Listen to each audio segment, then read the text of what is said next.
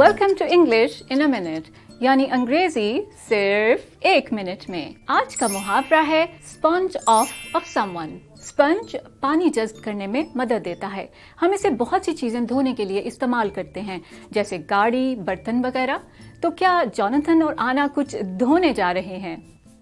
Hey, what's the cash for? Dan needs to borrow some money for lunch. He is always sponging off people. Last week, I paid for his parking. He hasn't paid me back. Dan is a big old sponge. Sponge off of someone کا مطلب ہے کہ کوئی فرد کسی دوسرے سے اہم اشیاء مفت حاصل کرے جیسے کھانا پینا اور پیسے وغیرہ. یہ ایسے افراد کے لیے بھی استعمال کیا جاتا ہے جو محنت سے روزی کمانے کی بجائے دوسروں کے سہارے زندگی گزارنا پسند کرتے ہیں. اور یہ تھی انگریزی ایک منٹ میں.